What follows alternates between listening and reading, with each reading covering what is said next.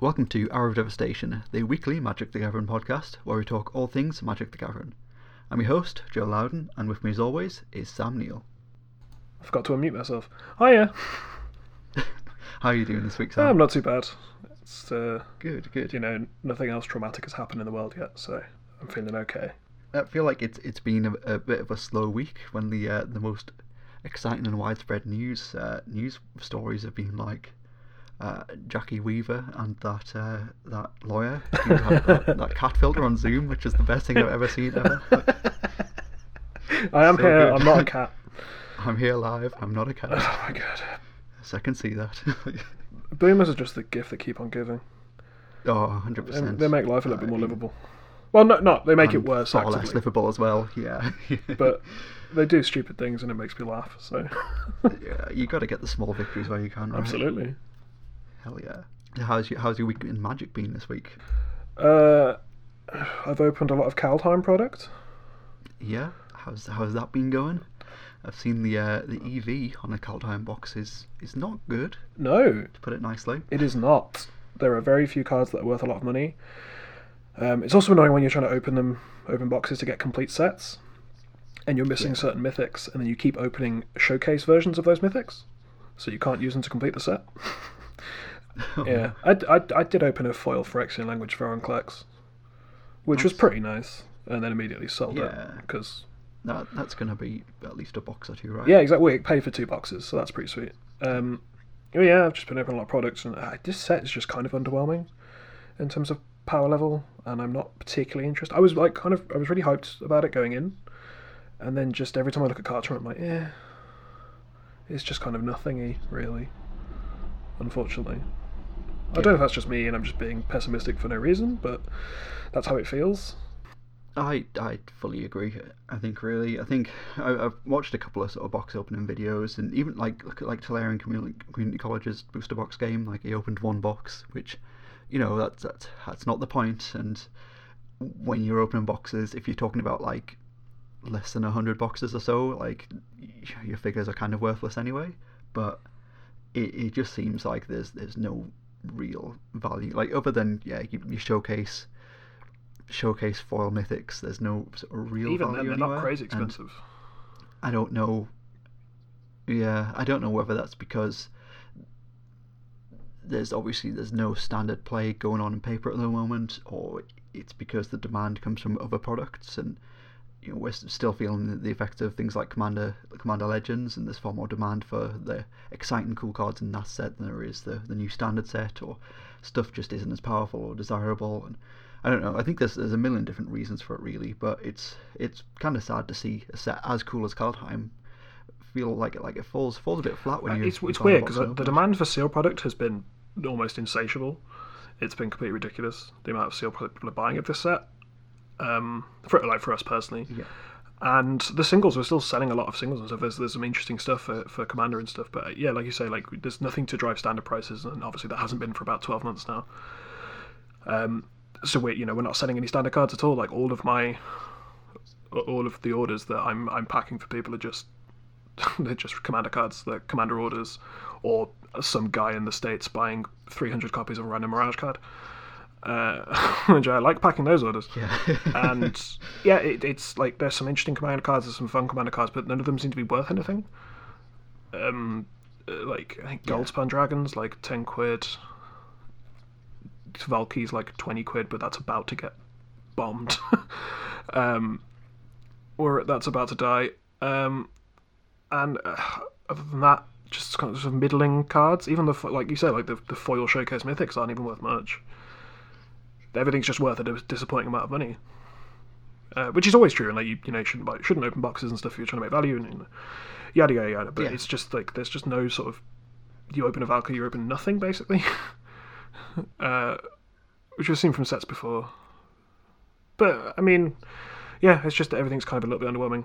yeah, I think it, it's it's just a bit of a shame when Kaldheim is such a cool set uh, on paper, and I, I've enjoyed from what I've played of the limited a lot. Um, been playing a bit on arena, and it's really cool limited. Uh, I just I love the theme, the theme, the art, the story, everything about Kaldheim is really cool. So yeah, it does feel a little bit bad to buy a box and get like not even half the value in there. Yeah, that's the thing. It's not just like a little bit off. And uh, again, like don't buy boxes if you're trying to. Yeah. Don't do the booster box game and try and chain them. But there's just nothing in it. It's literally like you know I made the price of two boxes out of a booster somehow because it just happened, right? But Yeah. other than that, there's no like big. Sp- I suppose Vorinclex is like still twenty five quid just for the non-foil regular version, but yeah, it's all a bit unimpressive, unfortunately. Yeah, cool. So besides cracking packs, uh, have you played any Magic this week at all, or followed any tournaments or anything? God no. I, uh, I mean, yeah. I just I, I have really, you know, my opportunities to play Magic are few and far between, Yeah, and I haven't, I don't have it in me to keep track of standard and just occupy what little free space there is left in my brain with what's going on in standard. Uh, so no, as per usual. yeah. How was how was your week been for Magic? Yeah, it's it's been pretty much pretty much more of the same really. I've played a bit historic on arena, um, and just kind of enjoyed it a bit more of a, of a casual pace. I'm just trying to have a bit of fun with the the Esper control deck that I brewed, rather than just like grind an actual good deck. And it's it's fine. I, I'm still enjoying arena on mobile quite a lot. Like it is good just to get that. I can just get five minutes in on my phone and just play a game or two. So that's fun. It does what I hoped it would. Uh, so I'm still still liking that quite a lot. But besides that, I haven't really played anything. Uh, I think there's a I've seen a couple of, of sort of webcam paper legacy tournaments that might be running that I, I might start to take part in. I think they're like weekly events, so I think that's something that I might start doing every week because I really miss playing legacy. And we're going to talk Yeah, a bit about legacy later on. Oh yeah, uh, yeah. There's there's one that um, there's one that I'm aware of that I think is currently happening right now as we're recording. Yeah, I think so. so I guess I'm not playing this week, but it, Yeah, but it, might be, it might be cool. Yeah, it might, might be cool to, to play that every now and again. I'm just like it's just such a because for me playing Magic was always like I get to play Magic and then I get to spend you know between ten and thirty minutes hanging out with people and then talking Yeah. about Magic and having a cool time. But if I'm just sort of sitting here at my desk, not really doing anything between rounds, it's kind of way less interesting to me. I'd rather like dedicate my evening to doing something specific and filling my time rather than like in little little bursts and then sitting here doing not very much. And I can't, I don't have long enough to commit to something else, you know. Yeah, totally. I don't know. Maybe I'm just on a downer this week. I, I think everything I've said has been negative so far. So hopefully mean, we can know. improve on that. Given the given the state of the world, I think we could excuse it. I think at a certain point I have to stop relying on the the fact that the world's collapsing and just maybe try and be a bit more positive sometimes.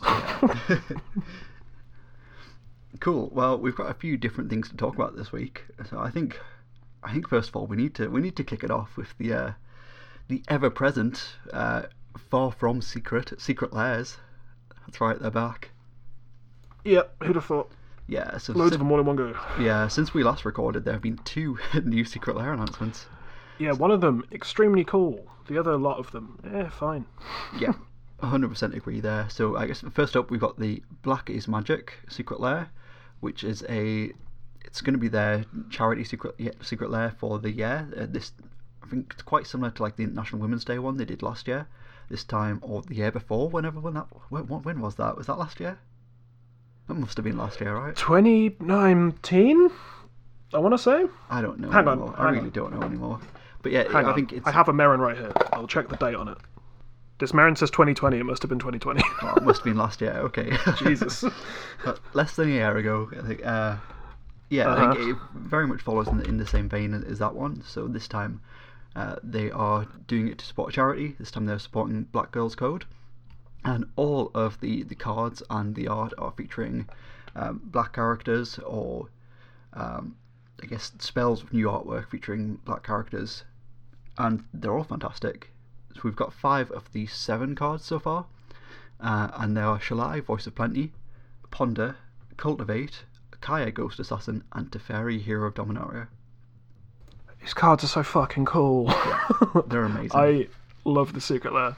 Um, I mean, it's you know it's nice given what's going on recently that they're, uh, I guess, so, sort of putting their money where their mouth is. I don't really know what happens with the money that goes towards charity with secret lairs. Um, I'm sure they're being transparent about it somewhere, but I haven't looked into it.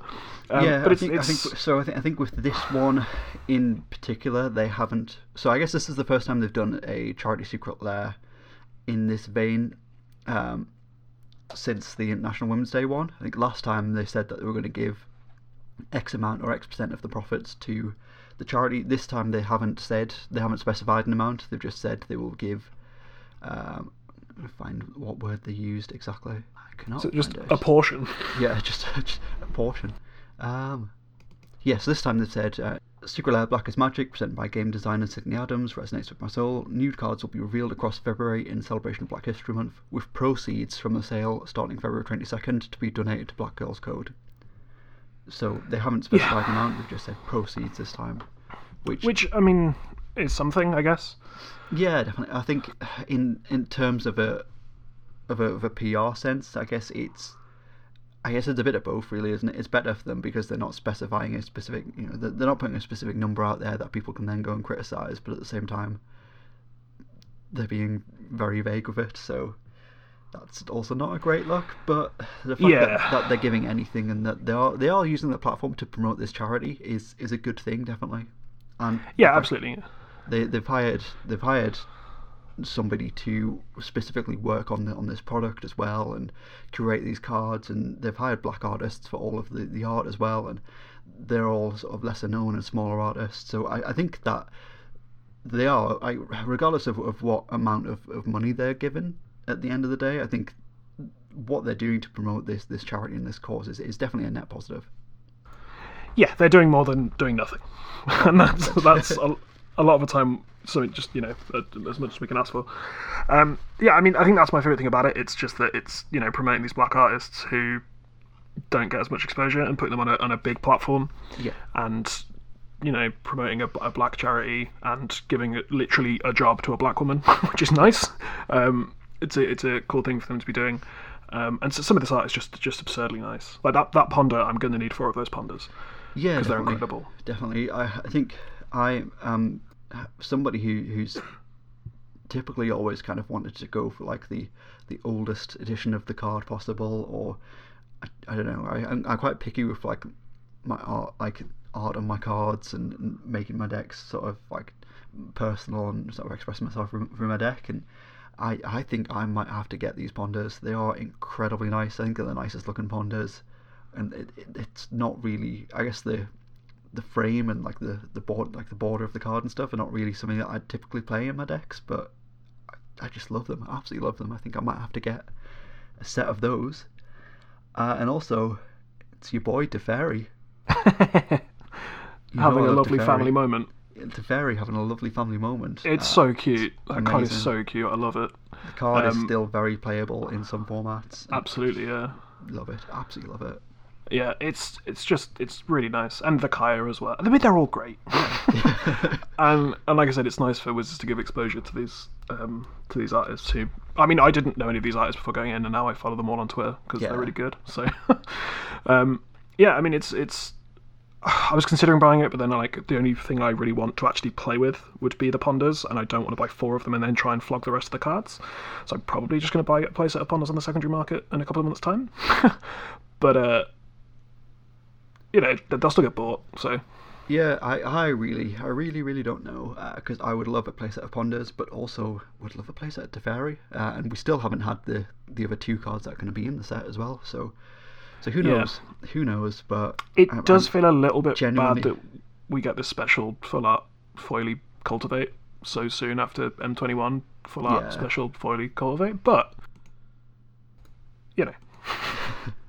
Yeah, I think this is a really cool product. I'm I'm I'm I'm glad that they've they've made this product. Is is basically my feelings towards it, and I'm gonna need those pandas immediately. Yeah, me too. Me too. Hundred percent. And I, I think it's it is. I think it is is definitely valid and fair to to look at this product through the you know the critical lens of like of of capitalism and you know woke Uh-huh. capitalism and all that and and but, you know it is, it is very Uh-huh. much like philanthropy is the future of business, but at the same time, it is you know they are genuinely raising money and will be providing money to a very good cause, a very good charity. And regardless of, of the of the actual financial aspect of it, the fact that they are providing a platform for this charity to their their audience of X amount of millions of people is is something really big in and of itself that I don't think should be overlooked. So I, I think it's Yeah. perfectly fine to do both. Like, yes, you can criticize it because it. I mean, some people may feel that it could be tokenistic in a way, and there is definitely that that you know that great Stephanie McMahon quote: "Philanthropy is the future of business." but at the same time, they, they I think they are genuinely genuinely doing a very good job of this, and it is a fantastic good cause. So applause Yeah. all around, I think, really. I mean, they've given jobs to seven black artists, even if it's commission, and they've literally given a black woman a job. So, Exactly, 100%. on that point of view, and like with the whole like, oh, you know, it's. I mean, it is tokenistic, though. Like th- these things always feel that way. I felt that way about the um, the International Women's Day one and whatever. But also, like, I'm fucking tired. Just let me enjoy things. fully, fully agree. Like, uh, capitalism's evil, and we're all going to die because of it. But so let me just enjoy this nice art. Yeah. You know. yeah, yeah, Like at, a certain, at a certain point, and you know, I hate capitalism as more than anyone. I think. Um, I just like at a certain point, you just need to stop and enjoy things, yeah. and maybe enjoy looking at this illustration of Kaya because it's excellent. It's it's so good, so good. Big fan. Right, let's let's let's bring back the negativity and talk about the other drop. Cool, cool, cool. so we have out of nowhere, uh, we have a super Uh-huh. drop, which is Yay! the uh, the big bundle thing that they like to do. So this is the the Smitten Super Drop for special Valentine's Day themed Secret Lair, uh, available over nine days, like not just Valentine's Day. Very Mhm. strange, but whatever, whatever. Yep. I just wish I wish they'd stop pretending there's themes. Like, I mean, one of them is kind of themed. Yeah, we have an oh, actual definitely. Valentine's Day one, but then like, yeah, the rest of it is just that I don't really. You, Yeah. You're just looking for an excuse to promote this. So first up, we have uh, quite possibly my least favorite title of them so far. Uh, is Fairy, Fairy, Fairy Rad. I don't get it. It's meant to be like very, very, very rad, Oh, I hate it. Thank you. but like Oh my god, what? I think it's worse than Can You Feel the Heart of Steel? It's not. It's not as bad as the one that we're going to come to in a minute, Yeah, true. but it's pretty. It's pretty bad. I just, I did, It's extremely cringe. it's not for me. It's really, really not for me. Yeah. But as far as the set itself goes, it is a Glen Elendra Archmage, Mistbind Clique, Vendilion Clique, and Spellstutter Sprite. Uh, they have very, very interesting art. It's, again, not for me at all. It's really sort of bright, pastely, cool, almost like Lisa Frank esque art in a way. Like, just really, really out there. it's like what like TV shows do. It's like the the kind of color palette they use to to show when someone's taken some kind of drugs, Yeah, and it- it's never like what it's like when you take drugs. Not that I would know, but it's that kind of like oh, you just see loads of bright colors and stuff. That's the kind of vibe it's giving me. I mean, they're not horrible. they're not. Yeah, they're definitely, definitely not horrible at all. The art is very high skilled. Uh, the the, the spellstutter sprite, sprite especially, I think, is is a fantastic bit of art. But it's it's not for me. It's not for me at all. But I, I'm sure there'll definitely be a, a target audience out there for it. It's just a weird selection of cards. Like I get their fairies, but like, so you're kind of because it's you know four different fairies. You're marketing this kind of EDH players, but then Vendilion Clique isn't an EDH card, and it, it's all just kind of. I feel like they just pick these cards at random sometimes to put in decks to Yeah. put in the secret lairs. Um, I don't know why we don't have Sower of Temptation. Yeah, Sower of Temp- I guess because um, it was in the Seb McKinnon one. Of Temptation. Oh, of course it was. Yeah, that makes sense. Uh, yeah, it's it's fine. I hate the name now that I understand it, but the art's cool. So there's that. Yeah. It's uh, it's not for me. It's not Yep. for me. uh, neither is this next one. Next up, we have the unfathomable crushing brutality of basic lands. Fucking boo! Jesus Christ! Yeah. Um, again, not for me. Like, so I, I, I really like the art on these ones as like Mm. bits of art. Yep. I, I, I really, really dislike these pieces of art on magic cards. Yeah, it's just like someone's jammed like the the text boxes on them, and they just look wrong. I think they should like you know with the um the metal one they did where they were all hand drawn. They should have done something like that, like incorporated the word island into the actual image. Yeah, then just had I a think magic so. border because it just looks weird. It looks or if, if they'd, I mean, I I know why they why they've kept like the like the the card name and basic land type and stuff with all the colours and stuff. But I think if they if they'd done them all in black and white as well or something, I think that would be cool too. I think it's just a bit jarring just seeing seeing those colours off. Like the sw- I think the swamp looks looks fine. If they if they all had like the same the plains too looks okay. colour, yeah, I guess the plains looks alright as well. I think it's just yeah, the island, mountain, and forest especially just look a bit jarring with the colour on there. But I think as as standalone pieces of art, these are really really cool and really would not be out of place on the back cover of like any of my favourite black metal albums. But I just feel like whoever did this whole like metal thing to do with Kaldheim and stuff, and and pushed it in terms of you know metal and magic, just like they vaguely got told about what metal music is, and vaguely like took a ten minute seminar on what the culture is, and then tried to write some script about it. yeah, Because just it's so cringe. It like, uh, you think kill spells are brutal? Remove it as a child's plaything. It just makes me feel bad. it just I have such a gross guttural reaction to this. Yeah, I, I think I think at least with, with this one, so they've um, the artist for this one is Mark Riddick who's done who has done a, a lot of art for for metal bands, especially death metal and black metal bands. Mhm, Like he's done stuff for, for like Arch Enemy and like Exodus and uh, Morbid Angel, I think, and Suffocation as well. So like he's he's done he has he has done like actual actual like good big name black metal bands. He, he's done their he's done art for them. Uh, he's worked on like Metalocalypse as well. So they they've they definitely hired somebody with credibility and somebody who is directly involved in that scene, but Yeah, yeah, yeah. I've got no problem It with just- the it just-. Yeah, it just looks- class. jarring on a magic card, I think to me. It's just that we are here to teach you the true meaning of brutality. Like, what are you talking about? It's like Grandad learnt what death metal was and started trying to talk about it. It's horrible. I hate it. I hate it so much. Stop it. The unfathomable, crushing brutality of basic. Just shut up. Just call them Metal Basic Lands and be like, oh, we got this renowned metal artist who does metal album covers to do art. Here you go Yeah. and I'd be fine with it. I just hate the way that they're trying to like, be cool or whatever. It's it just doesn't work.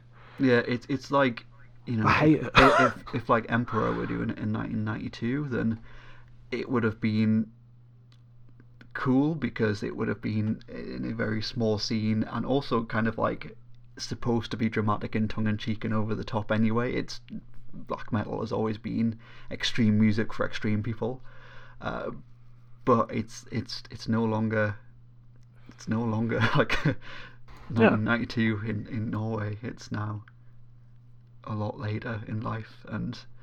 Yeah, it just it just feels a bit more cringe to see this on Magic Yeah, Cards. that's than that's my problem with it. Just like you're just a really. massive mainstream company owned by Hasbro. Yeah. and yeah, you're trying to a appeal multi, to me. multi-billion dollar publicly traded company. Like Yeah, and you're trying to appeal to me by like tapping into a subculture that you clearly have no understanding of, and trying to like I d uh, maybe there are some people who are into metal who just see the word brutal and then do like that weird guttural scream and just are really into it. But it's just it, it's kind of like pandering. I hate it. I just I cannot explain how I- much I hate I- this whole yeah. metal thing. I I fully understand. As somebody who who really really enjoys a lot of black metal, I fully fully understand. Um, again, like Mhm. individual pieces of art, they would be amazing. If if he does prints of these, like I would quite like one of- one of those islands. Like Oh yeah. the island, I think especially is incredible. Again, yeah, I've got no problem with, with Mark Riddick. His art's excellent. It, they look really cool.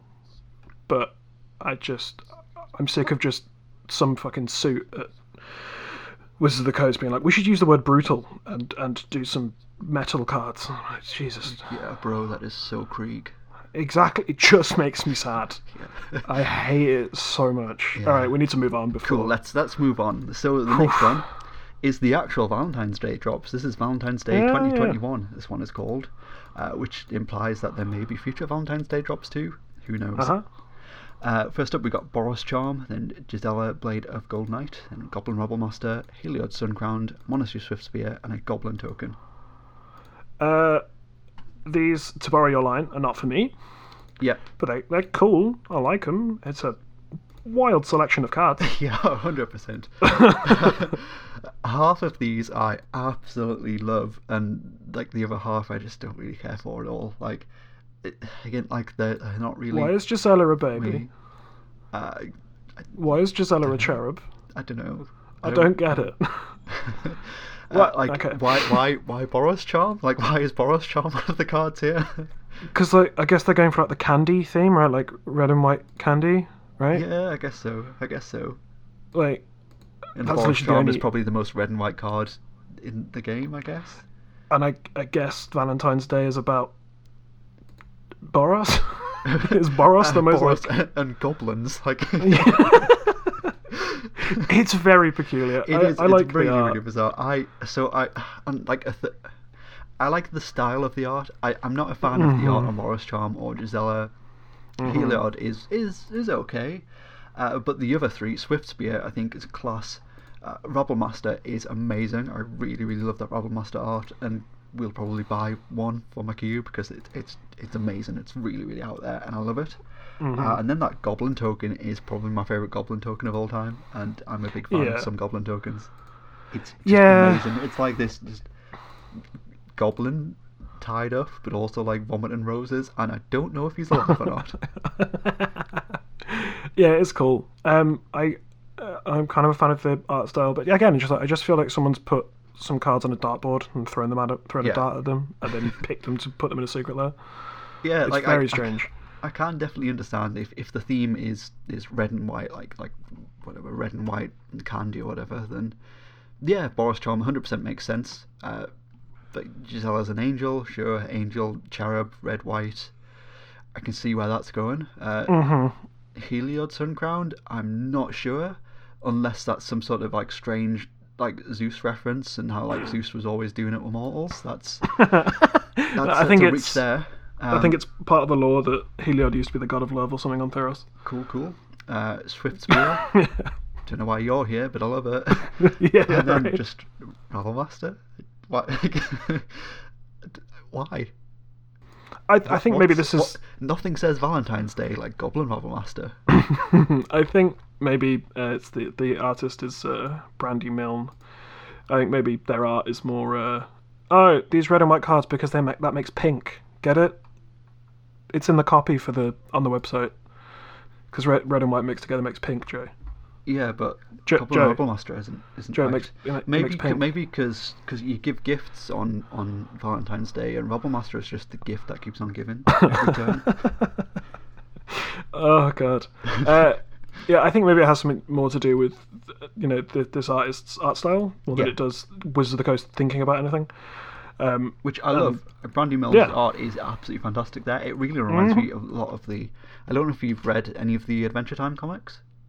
I have, yeah. Yeah, so the, Yeah, uh, it does really have that. Yeah. So a lot of that's that, like, I mean, a lot of they they used like a lot of different artists for the Adventure Time comics, and it, a lot of the time it's very stylistically different, like the the cartoon, and there- there's definitely some some strips I've seen where the art is done in a similar style to that, and I've seen covers where they might have actually used that artist as well.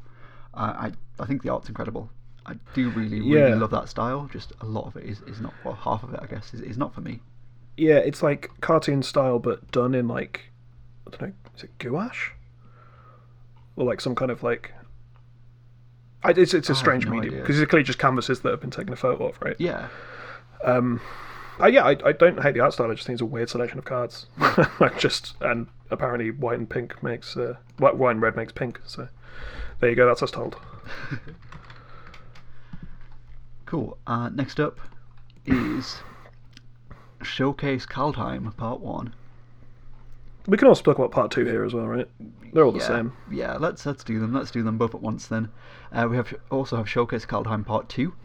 So in Part One, uh, you get three cards. So they are done in the old Showcase style. Uh, it is Frost Titan, Primeval Titan, and Uro, Titan of Nature's Wrath. And then in Kaldheim Part 2, you get Inferno Titan, Grave Titan, and Kroxa, Titan of Death's Hunger. So obviously these are these are giants. Uh, that ties into the Norse mythology theme very well.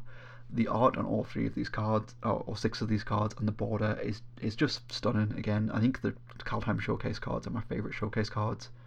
they're just incredible. Uh, but at the same time, I, I, I don't know. I really don't know. They're right. They're cool.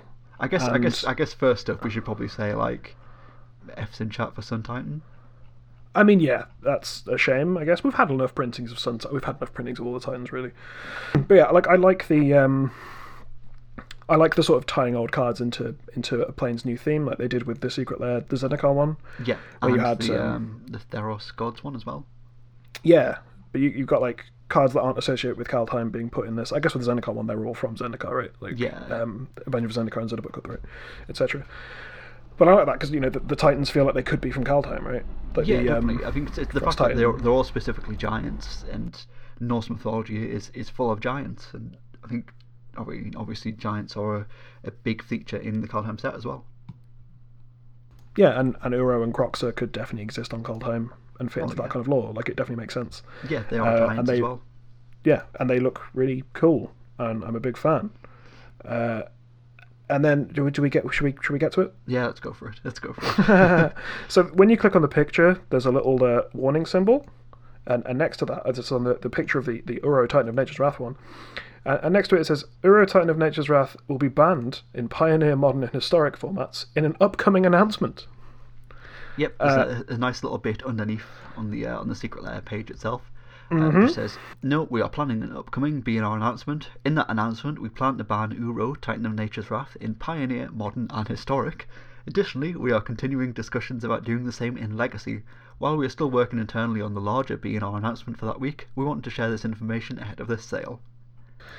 Because they couldn't, I guess, they couldn't in good conscience sell this and then ban it. Yeah. Also, I think legally they couldn't sell it and then ban it. Um, but it's also been discounted by five pounds, Yeah. so that's nice. Because the, the part two is thirty pounds and part one is thirty pounds reduced to twenty four ninety nine. Um, so yeah, and this allows us to transition quite nicely into talking about bannings, right? yeah, Because. Uro's gone. They, uh, yeah, in, in a secret lair announcement, they managed to sneak in a BNR announcement, which was very unexpected. it it wasn't even it wasn't even a Monday. Because this, but this this secret lair would have been in production ages ago. Yeah, possibly even before Uro actually existed in paper. So they can't just pull an entire secret lair because how would how could they? They couldn't possibly do that. Um, so they're going to still release it, but let you know that they're going to ban it because you can't release it and then ban it two weeks later, right? You can't take people's because the, the uproar I mean, from I mean, they have a precedent of doing that, but yeah, sure.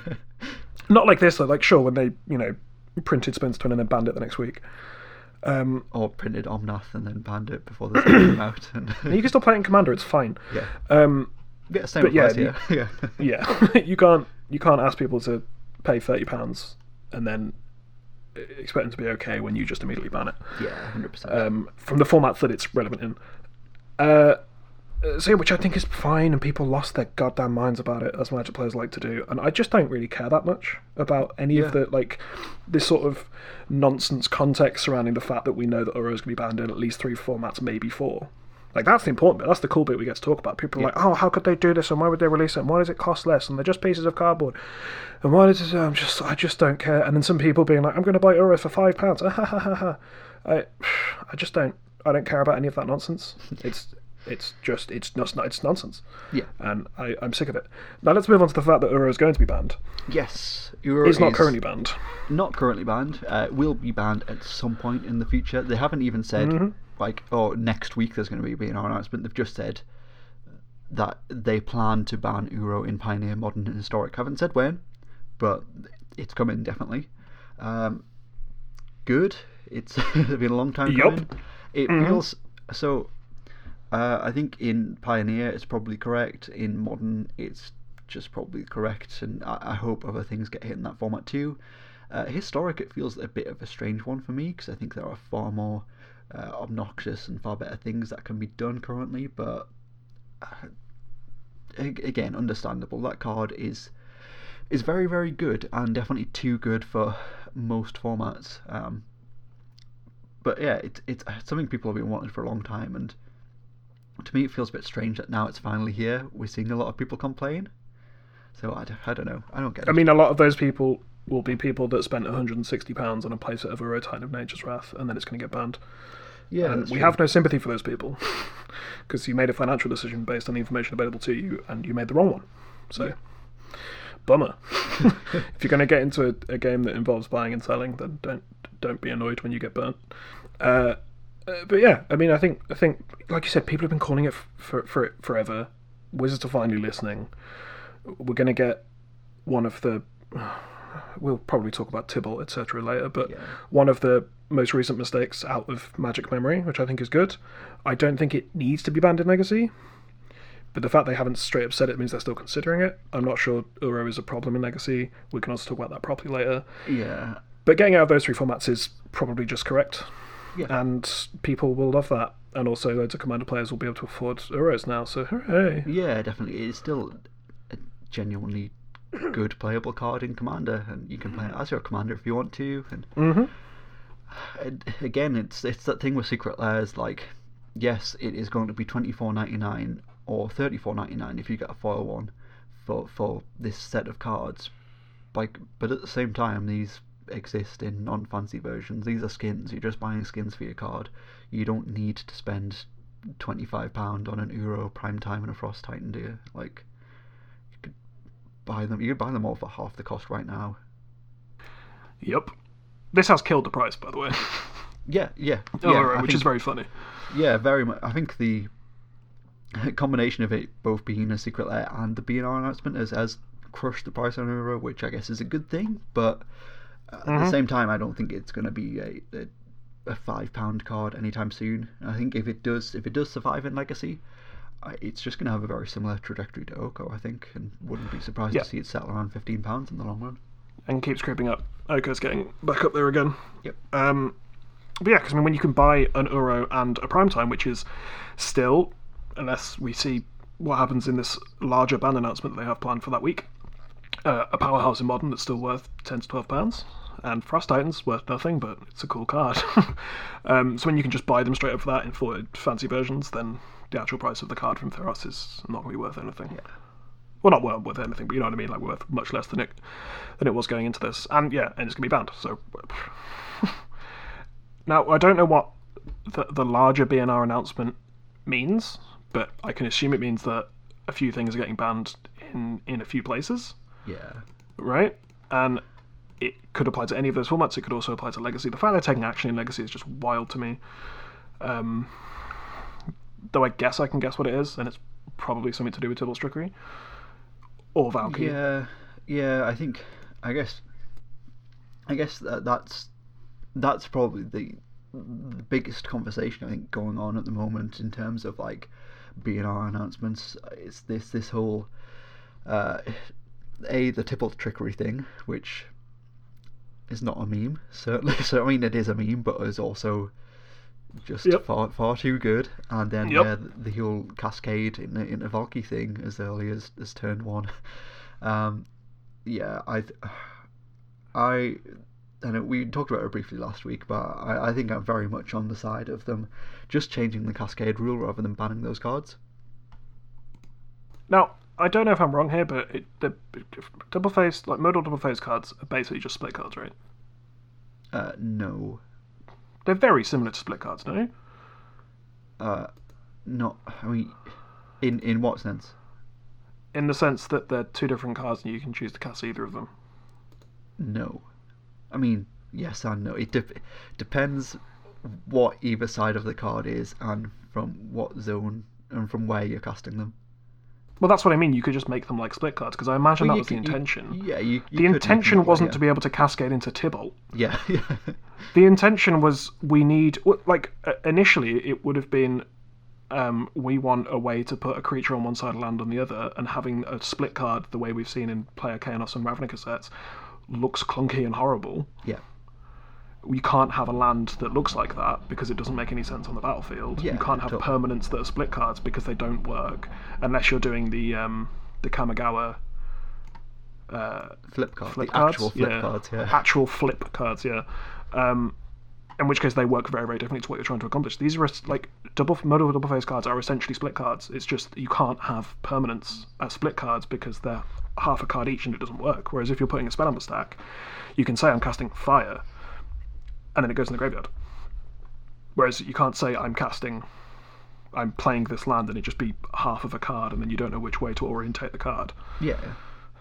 I think that that was uh, that was my understanding of modal double face cards. They're just split cards that look a lot cleaner for when you want them to be permanents. So why can't they just function exactly like split cards? Because everywhere outside of in your library they do. I guess that, like because so like in terms of in terms of Cascade, can't they work exactly the same as um, sp- the split cards? Because sure, the lands make it a little bit difficult because then you'd be able to Sylvan Scrying for a thing with a land on the with a Yeah, I, I think front it, I think it's I think they're just very. I think because they're quite a new card, the whole cast thing is very specific to to that card and the mechanic and, and what you just what you're trying to do and I think they're all just very situational in the moment. I think Sure. you're right that they should just be they they they should just work like uh like the the split cards but double faced instead of split but magic rules and terminology doesn't work exactly like that Yeah. The problem, I think, the problem is like they could just say, "Oh, it doesn't work like this anymore," and we'd all get it. But they, they have to implement it in the rules, right? yeah They have to make it. They have to make a hard and fast rule. that's like that's the issue like they can't they can't just say oh you can't cascade into Tibalt like that would Which be is the what they want that to would be do, the easy yeah, fix that 100% what, what what you would want Yeah. to do and be the easy fix but that's not the way the game works that's not the, the way the, the rules are set up like you, you cannot just do that unfortunately no matter how you know how straightforward and everybody would understand it Mhm. that, that doesn't work within the rules of the game for them to Yeah. do that Mhm. um, but I, I mean, I'm sure somebody who is a professional game designer for one of the biggest games companies in the world will figure out how to implement it effectively, and I'm sure they'll do a far better job than, than I could ever come up with. yeah. Uh, so, but what- I just, I just hope something happens. well, we assume that that's going to happen because it's a very easy fix, and also it wasn't intentional. It wasn't like a. I mean, maybe it was. Maybe they thought. Well, you know, that's the thing. Like, yeah, like maybe, maybe it it was not quite intentional, but they, they discovered it in playtesting or realized it in playtesting. and Were like, oh, that's cool. You can you can sneak a Tibalt onto the battlefield. That's cool. That's that's very Tybalty. That's that's kind of cheeky. I like that. But then didn't have like thousands of you know thousands thousands and thousands and almost millions of players, I guess, grinding away every minute of the day, producing lots of data. yeah. Is it's it's it's it's just always the problem. It's like you can have ten people in a room, play hundreds and hundreds of games over and over again, but those ten people are never going to provide the same amount of data anywhere near as quickly as thousands of people playing and or communicating will. Yeah, which is, I guess, unfortunate. Yeah. Um, that, but like, like I said, like it, was the whole thing with um, like with Cascade and split cards, and with you know Goblin Dark Dwellers and split cards, and Jar of Eyeballs and split cards, and all that nonsense that they just errated. They were just like, Yeah. no, that that, that was unintentional. Sorry. Uh, this is how it actually works. And I, I, I think they're going to do that, and I hope they do that. Right? Yeah, I hope so. we can hope. uh, so let's let's hope that that's going to ha- come in this larger band announcement. Yeah, Is even if it, even if it's just like, like, uh, I don't know, something like when you cascade, you may only play the front face of a modal dual face card. Yeah, like some something like that. Because I imagine that will be what they the, what they intend to do, Yeah, and that would make it. God, Cascades just cause so many nightmares, isn't it? yeah. It's Uh, free spells every single time. It's free spells. Free spells are the problem. We were talking. I was talking about uh, how In Search of Greatness from Kaldheim was their at- attempt to do uh, free spells reasonably. Uh, it turns out Tibalt's Trickery and Cascade were the problem. oh, who'd have thought? Old mechanics were the problem. I guess just a just a, a nice a nice one while we're on the Tibalt's trickery thing. I did manage to beat a, a, a turn two Tibalt's trickery in um, Arena a Nice. Historic Best of One. Because I played a Fable Passage turn one and I cracked my Fable Passage in response to their um, their Ulamog. so they didn't get to exile my, my land, so I got to play a bunch of lands and I, I was playing a Yorion deck, so I didn't just get milled out straight away. It was great. Uh, I Nice. won- yeah, I won that because I had three three lands and a Gideon of the Trials, and they had nothing in their hand, and an Ulamog and one land on the field. Amazing. Was good. It was a good game. Uh, so I think we'll move on to Tibalt Trickery needs to go, right? Yep, just simple as that. Uh, Tibalt Trickery either needs to go or uh, there needs to be an errata uh, to Tibalt's Trickery uh, to say that uh, counter target spell opponent controls, that kind of thing. Because again, I imagine that was the that was the intention. Intention. Yep, give red a strange chaos counter spell. hmm Good. Uh, formats, do you think it should be gone in just everyone? Is it kind of Um, okay for Legacy, or is it too good in Legacy? I think that it should be. I I don't know about standard. I really have not played against it in standard or seen it enough in standard to really know or care about it. Uh, historic best of one, it should be gone 100%. Uh, historic best of three, it should probably be gone. Uh, Pioneer and modern, it should probably just be gone as well. Like, I don't mind there being like a like a uh, cool gotcha combo deck, but the fact that it can happen on like turn one, turn two, fairly consistency is it's just not healthy for any format at all. Yep. Uh, it's not good enough for vintage because like you you have to play bad cards to make it a good deck, and why would you play bad cards when you can just play good cards and just win all of your matchups in vintage anyway? Like it's Yep. not relevant to discuss it there at all. Uh, and then legacy, I I really don't know. I haven't seen enough of it in legacy, and I think because stuff like Thoughtseize and Force of Will and Force of Negation are so ubiquitous anyway, I don't know how much of a problem it actually is. And also, I feel like like legacy players are less likely to play it. Like unless unless the deck is like legitimately very good and is, is giving you ridiculous like you know seventy percent win percentage with with the deck, then I think legacy players are, are more likely just to play a deck that they know and love very well as opposed to jump to like the meme deck of the week. Yeah. Also, your deck is a pile of hot trash Yeah. in that format and folds to, like you say, a single a single Force of Will. And it doesn't matter how consistent it is at that point. If your opponent just has any of those cards, Yeah. you're having a very bad time. So yeah, I think it's probably reasonable there. Yeah, like even if like even if they just got like yeah, even like a like a turn two Ulamog and Legacy doesn't seem that bad when you've got like swords to plowshares and stuff. Like, Well, yeah, it's just it's just um, it's just a show and tell deck with less redundancy, right? And Yeah, the yeah. inability to play Force of Will. yeah, that's that's it. Yeah, that's it. It's it's a show and tell deck with worse cards. Which like why don't you just play show and tell instead? yeah, and then you, you have Force of Will, Yeah. and you can try and play a reasonable game if your combo fails. Mm. Yeah, yeah, I agree. Cool. Like, okay. If, you, if you're gonna play something awful in Legacy, play Belcher. Like Well, Belcher's gotten kind of okay with the exactly. the double phase lands. So. yeah, exactly. Like that's it. Like Yeah, just do that be doing that stuff. Play Belcher. Like Yeah. So Valki's the only problem from Kaldheim Diamond Legacy, right? Yeah, I, I, I think so. And Cas- I think Cascade is, is, is easily changeable, like 100% easily changeable. Um, I don't know what the cleanest answer is or what the best answer is to errata the Cascade mechanic, but I'm sure they'll come up with, with a good one. I think, like, Yeah. you know, look what they did with Companion. Companion was a mess that just ruined Magic for like a week and a half or however long that was, a Mhm. month and a half it felt like. But uh, I think they came up with, with a good solution to that, and the the companions that are good enough still see a lot of play, and the ones that aren't don't, and, and that's good. That's fine. That's what we'd hoped for in the first place, anyway. Yeah. Sweet. Okay. So when they say larger ban announcement, do you think that applies to anything specifically? Any any any thoughts in your head that pop it off when you hear larger ban announcement outside of just So, la- larger ban announcement, I think could mean could mean many things, but I, I think the the bit that really gets me is, is they're saying additionally we're continuing on discussions about doing the same in Legacy. Makes me think that they're they're clearly having discussions about cards in Legacy.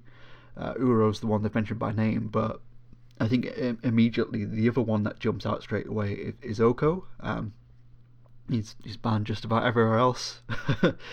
it's you know his, Yep. his days are numbered surely. Uh, and then personally, I, I think if if they do ban those two cards, I would really like to see Dreadhorde Arcanist go as well. I don't hate Mhm. Dreadhorde Arcanist. I don't hate Oko. Uh, I don't even hate Uro and Legacy. Uh, I think my issue with Dreadhorde Arcanist is if you get rid of of, of Uro Oko, then and Grixis, Def, uh, Grixis Delver or, or Temur Delver just becomes like the best deck in the format, like 100%. And I think you just get far too much value out of out of Arcanist. It, it just kind of becomes that the problem that like Deathrite Shaman was, where it's a very very efficient creature, but it, it's too efficient for what else is going on in the format. Yeah, I I think I agree with that. I think I'd like to just if we're if we're going to ban Uro and Legacy, just ban Uro and Legacy and see what happens, because it does make some of the Oko decks weaker. Yeah. I guess, though the Oko decks were still performing even before Uro was printed, so maybe we just go back to that, and then we evaluate them from there. And Dreadhorde Arcanist has sort of been a slow burner, kind of. It was people messed about with it and then decided maybe it wasn't that good, and then it's just slowly crept up to where it's just one of the best cards in the format by quite a lot at this point, and Yeah. has just basically usurped Delver as the card in Delver decks that's good. That's it. Like if you, you look at like the the spells the Delver decks are playing, like you play like, uh, yeah, you play like like twenty one drop spells. So that's it's just has so many good good targets that that can be cast for free with Dreadhorde Arcanist. Like again, it's that problem. It's it's free spells. I don't Yep. think Dreadhorde Arcanist is. You know, I don't think it, think it's broken or busted. Like I don't want to want to be hyperbolic when I'm talking about it, but I I think it is is generally very good and may just end up being too efficient for the format.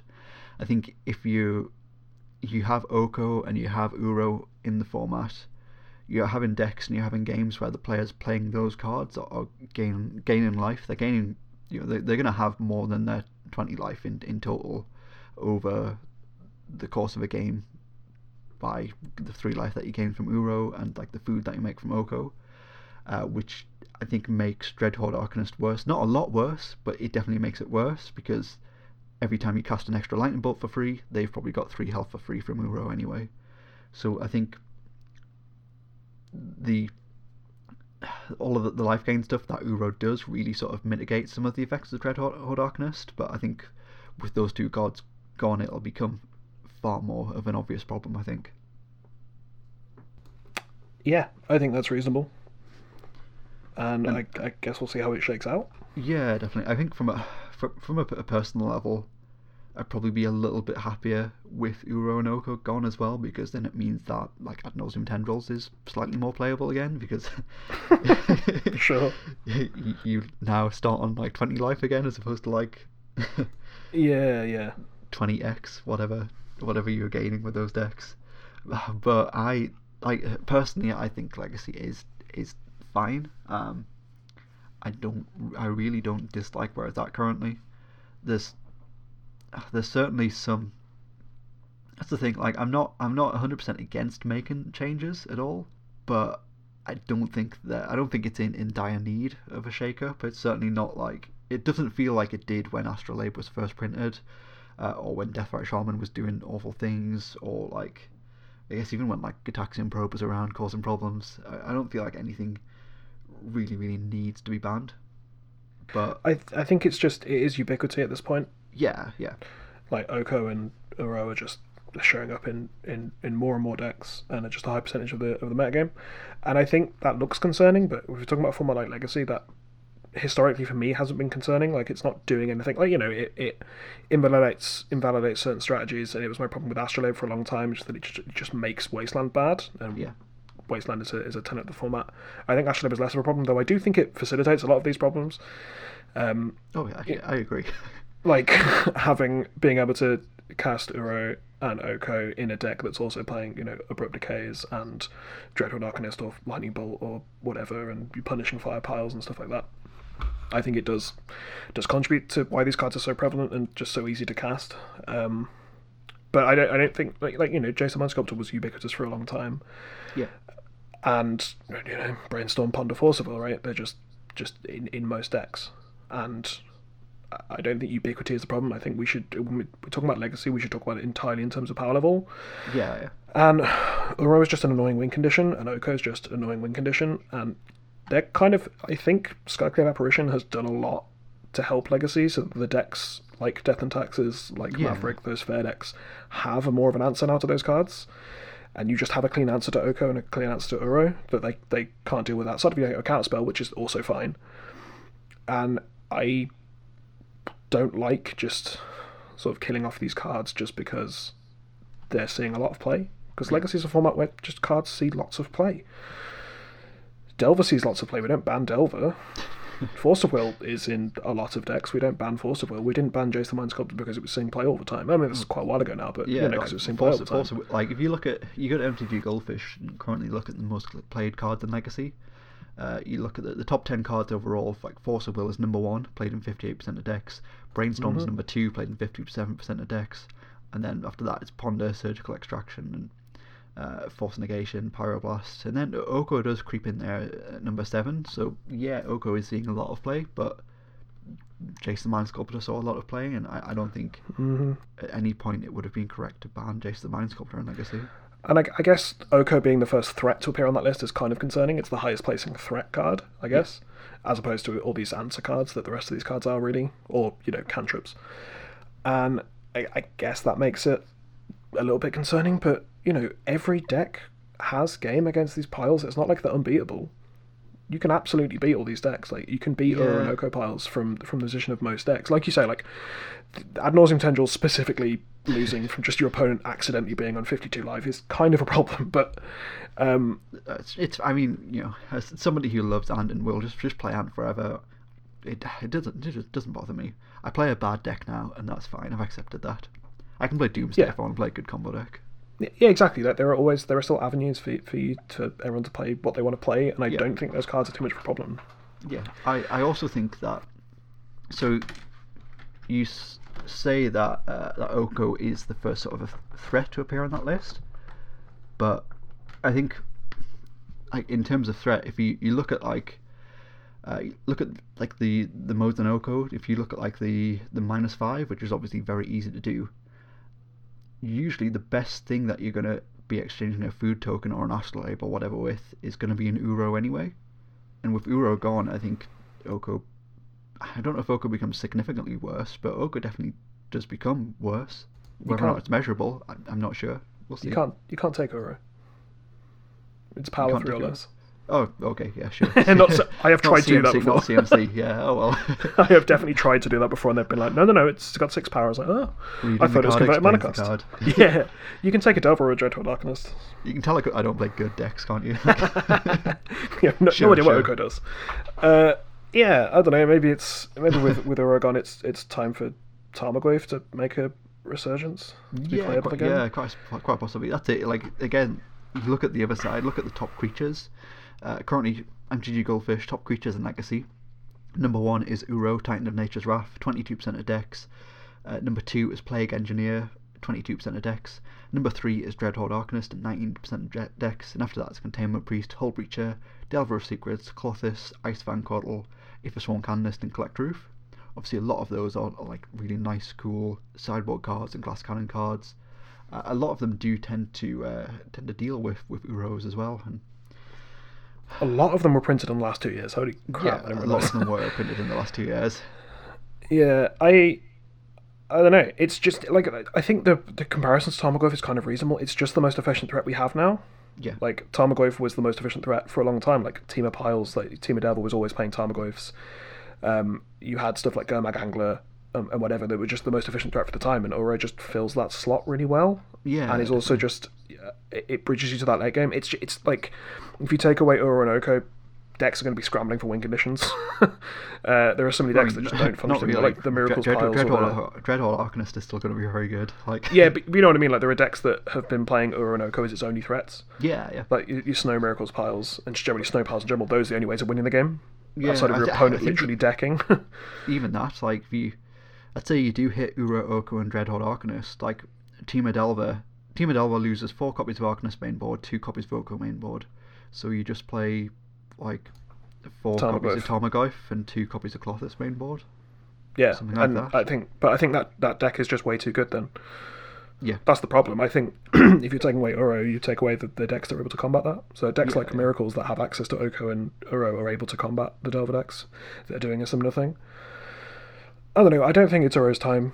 I, I honestly think Legacy seems relatively healthy outside of the Valki nonsense that's happening currently, which I think I assume they'll deal with um, Yeah. through the Cascade ruling. And like every every sort of kind of strategy is is is kind of okay. Like like I was you know uh, we, we, I was talking for a long time about how I think Astrolabe should be banned in Legacy because it was just doing too many stupid things and was sort of Death Deathrite Shaman Mark Two and Wasteland wasn't very good, but the format is able to sort itself out. Yeah. And honestly, Skyclave Apparition has done a lot for Legacy, has done a lot for the fair white decks, just to be able to deal with all this sorts of nonsense, and I think that's good. And Yeah, I, I- think Legacy seems kind of fine. fully fully agree. I, I think I'm very much on on board with that. I think that the the only other card I guess that I think is might be worth having a conversation about is Hullbreacher. I think that's the only other one. Um, Uh-huh. because it just having two two effects that I guess two effects that do the Narset thing sort of. It's not necessarily healthy for the format. I think I think Hull Breach is considerably better than Narset, uh, especially in Legacy as well. It, The Mhm. fact it has flash, it's three two. It attacks, yeah, that's the main Yeah, thing about like, it. it. It attacks. They can't draw cards anymore. It's very very good. I like personally I I don't think I would want to see it banned, but I also think it's it's absolutely fair to be having conversations about it. Yeah, I guess. I don't think it's that big of a deal. Then again, the snow piles have just been sort of adopting two of it and two days undoing, just to just as Just- as yeah, just, threat, just, I guess. Just because you can, like it's it's like, again, it's it's just very good. Like if you can, if you can turn off your opponent drawing extra cards and in response makes treasure for you, that's it's pretty good. And the fact that it has flash is very good as well. Like.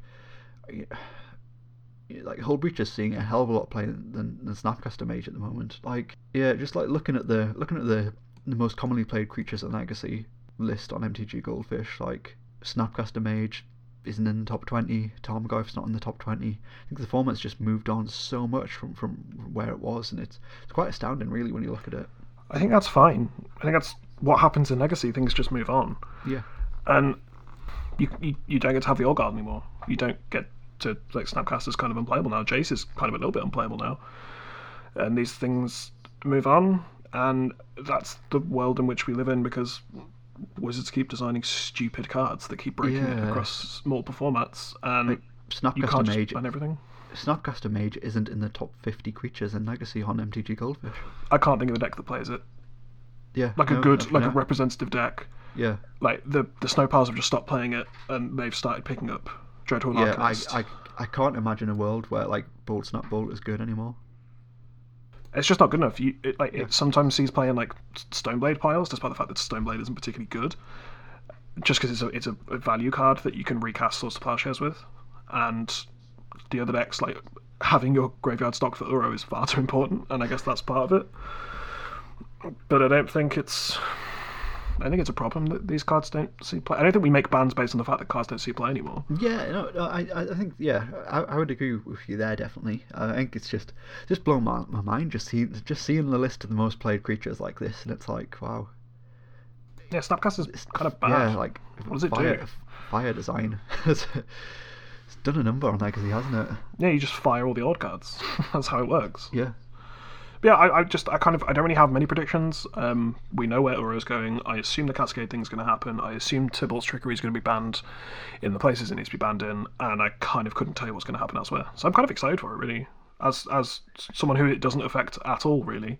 I guess uh, if they do ban Uro and Oko, I just have some dual lands that I won't use anymore. But yeah. I, I think I'm very much in in the same position there. Like it doesn't really affect what I play in terms of Legacy decks. Um, but I, I think I don't know. I, I think I'm where I'm at is, is more in a position of being open just to having conversations around these cards and, and, and bans and being I think I'm I'm just kind of okay. Whatever they decide to do, I think I'm okay with trying it out.